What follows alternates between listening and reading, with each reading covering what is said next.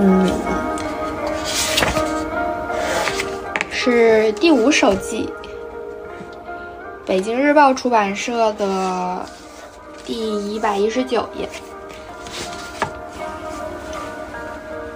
一九八九年进入大学时代的第三个学年，经过第一年爱欲挣扎的炼狱生活，断脱爱欲后的第十八个月里。盲人近海是垂直下坠的心理风景，直到我进入死亡的黑洞，在洞底唯一的声音是水灵的呼唤。那呼唤在我耳畔忽远忽近，我在生与死的隧道中冲撞，沿着它的声音，在混沌之中，仿佛有一丝死。觉得只有水灵才是属于我的真实。那一年多里，在汀州路顶，在汀州路顶楼的单人房，每到黑夜，我独自睡在石棺中，清清楚楚的知道世界任何人都没有关联，除了水灵外，内在的真实和外在的现实几乎完全错开，没有一条纹路对得起来。他的眼神、声音、片段话语，像吸血虫般盘附在我身上的形象，吮吸着我肝皮之血的力量。虽然被我用透明塑胶袋装来，我把自己跟他们隔开，但当死亡的白色泡沫从窗隙门缝渗进来，盈满地时，我惊讶地发现，只有它才是从我心里长出的东西。那是一种对世界的新观点。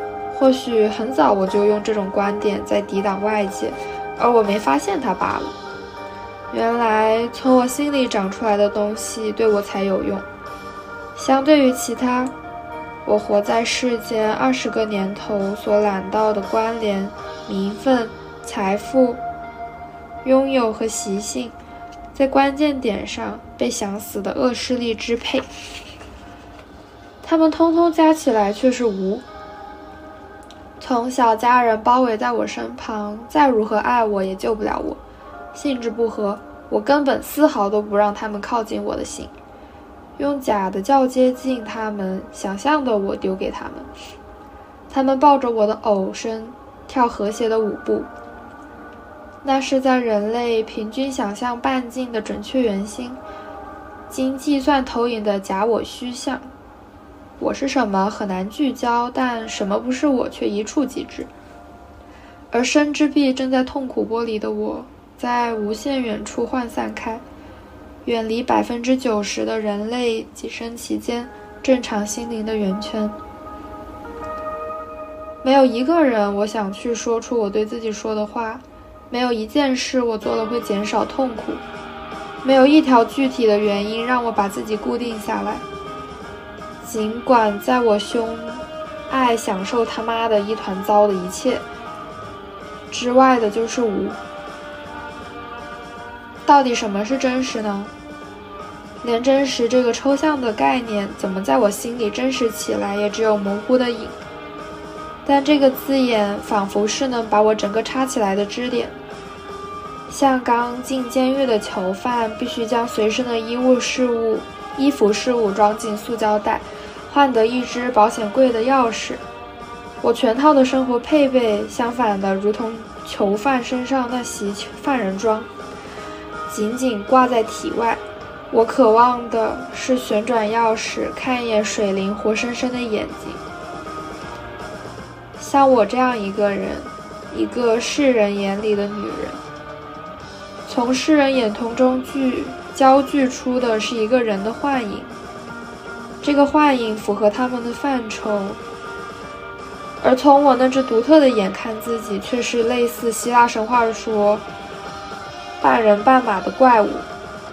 我这样的怪物，竟然还有另一个女人愿意痴心的爱着。自从我成功的甩开这个痴心爱着我的人，成功的逃离我既渴望又恐惧的爱欲的对象，经过长长的十八个月后，这件事才仿佛从遥远的某根蜡烛开始点燃，一根传过一根，终于点亮我眼前这根。也正是在我周围完全漆黑的时候，让我看到火光传递的痕迹，痕迹的舌头舔到我。无论我是谁，无论别人怎么看我，无论我知不知道自己是谁，在这世界上可有个人，他早已完全接受我，他时刻将我揣摩在心上，实心实地爱着我。这是事实。大三暑假，我刚刚搬到公馆街，在一个蓝紫的深夜，这句话打进我。夏末秋初的交界，夜色清凉如金陵坡道水银。我坐在街口和罗斯福路交角，一家关门的乐器店前面的红砖道上，脑内回荡着一首钢琴曲《Thanksgiving》，宁静且被宗教的气氛所包围。我轻轻吸吐着烟，回想离开老家，独自在台北度过的第五年。岁月把一些人带给我，又带走他们，什么都不留。这样深的夜，废弃的城市的一个角落，我还是在这里，独自在旷野烧着狼烟。记忆的齿轮缓缓地错动，小时候一家人共同生活在一起的情景。一个个小孩子接连着离开家，轮到我瘦小的身体背着行李来到台北求学。高中时代暗恋的对象和几个一起经历成长、共同哭泣的精神伙伴，也被接续的成长乱流各自搅开。不是强迫性形同陌路，便是再见面已辨认不出过去彼此相连的情感。至于……噤若寒蝉的悲伤。大学时代宛如置身稀薄溶液，人与人的颗粒更不易相遇。几个友善的人试图接近我，都因地壳变动的精神状况，错待他人而失之交臂。唯一的绿洲水灵，也如红般泯没，像地球人登陆月球的里程碑，从此。漂浮在外层空间无尽的无重力之中，一张张人脸挤进我脑中，每张脸都储储存一部分我的情感，爱、苦涩或者悲伤。对我而言，最重要的东西，但一次又一次的分离，似乎是无可避免的分离，把我和所爱的人切开。时空的变动。魔术般把我把对我而言重要的东西变没有，最后聚首的记忆堡垒也终将不敌。红砖地上，恍惚间像红色和蓝色的琉璃在交错游动，分离的主题滚过我记忆里的每个关节，我仿佛可怜的小鸡，走掉声像雨雨滴般，浑身打颤。眼泪随着 Thanksgiving 的旋律滑落。我张开两腿，两腿间有一瓶啤酒。我流的不是痛苦的眼泪，是懊悔和了悟的眼泪。恐惧分离呀！原来这些年来，我都那么深的憎恨着分离。原来我一直都在我心的最深处不原谅世间有分离的存在。原来我还是用小孩捂住脸、赖着蹲在地上哭泣的方式，在心中仪式化的拒绝与所爱的人分离。原来我正是用加速分离在逃避分离。这就是那些莫名所以的分离情节在背后一手导演的居心。分离这个主题像埋在地底的亚特兰蒂斯王国，瞬间完整的浮凸出来。我穿着深蓝色的运动长裤，踱步到大马路。喧嚣浮肿的台北市街道，在白日犹如一条肮脏的臭水沟。进入深夜，就出现它幽静的深奥面貌。坐在天桥的台阶上，我曾在不知多少个寂寥的深夜，以相同的姿势坐在不同天桥的阶台阶上，想着我生命中重要的那几个人。他们就代表着我的编年史。如今天桥的颜色换成紫色，我深刻且清醒地知道自己是待在同一个地方，这些桥也是同一个桥。我也如同此刻般蹲坐，手抱双膝，以这样的姿势观看腿下的世界。啤酒的味道特别涩。两年独居的大学生活，不知喝掉多少啤酒，犹如暗自流掉的眼泪。但似乎连啤酒跟我之间的关系，也在此刻变得请教。我的脑轮转起另一个问题：如果我现在死掉，我对世界到底有什么意义？无论如何，即使我再变成什么样身份的一个人，也不会超出这样的意义。擦去一句。蹲坐的姿势，而世界对我又到底有什么意义？我激动起来，喷出而出的感情使我不自觉颤抖。有的，我的整个身心都在渴望世界，渴望他抚摸一下我这个小孩的头，还有，还有我深深的爱着某些人，这份爱就正具体的牵动使我痛。突然间，我站起来，趴在桥边干呕，胃内空无一物，酸汁清楚的在胃壁倒流。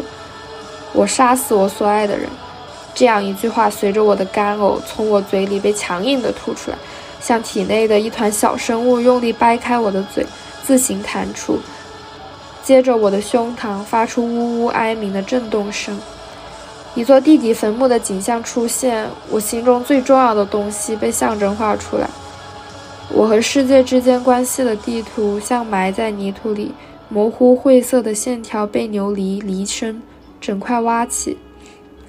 我任由自己放声大哭，哭声再如何大，仍只是车声洪流经我耳边的杂音。我把我所爱的人一个个在我心中杀死，埋在坟墓里。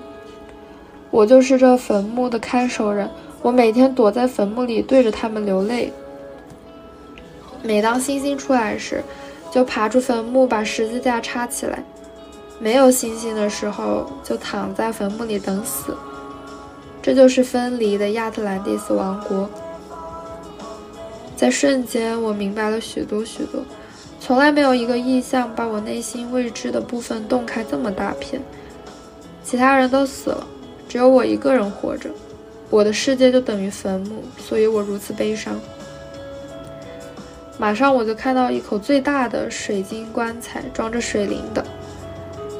前面所说，这个女人在痴心的爱着我，到这里才在事实的层面上对我发生作用。我对世界的知觉，在观测我的整体结构上，这是一个重要的深水镜。使我选择与这个女人分离，将她杀死，装在水晶棺材里，永远保存或占有她，而逃避掉现实关系的种种威胁，以及实体的她在时间里的变化。相对于我的知觉，这类二者可能才会造成我所深深恐惧的真分离。用加速分离在逃避分离，也是这样的意思。如此解释了为何十八个月中我没有让他再踏进我的世界一步，绝不是不想和他说话，不想看到他。相反的，我对他的爱深化成如已结成两面的铜板。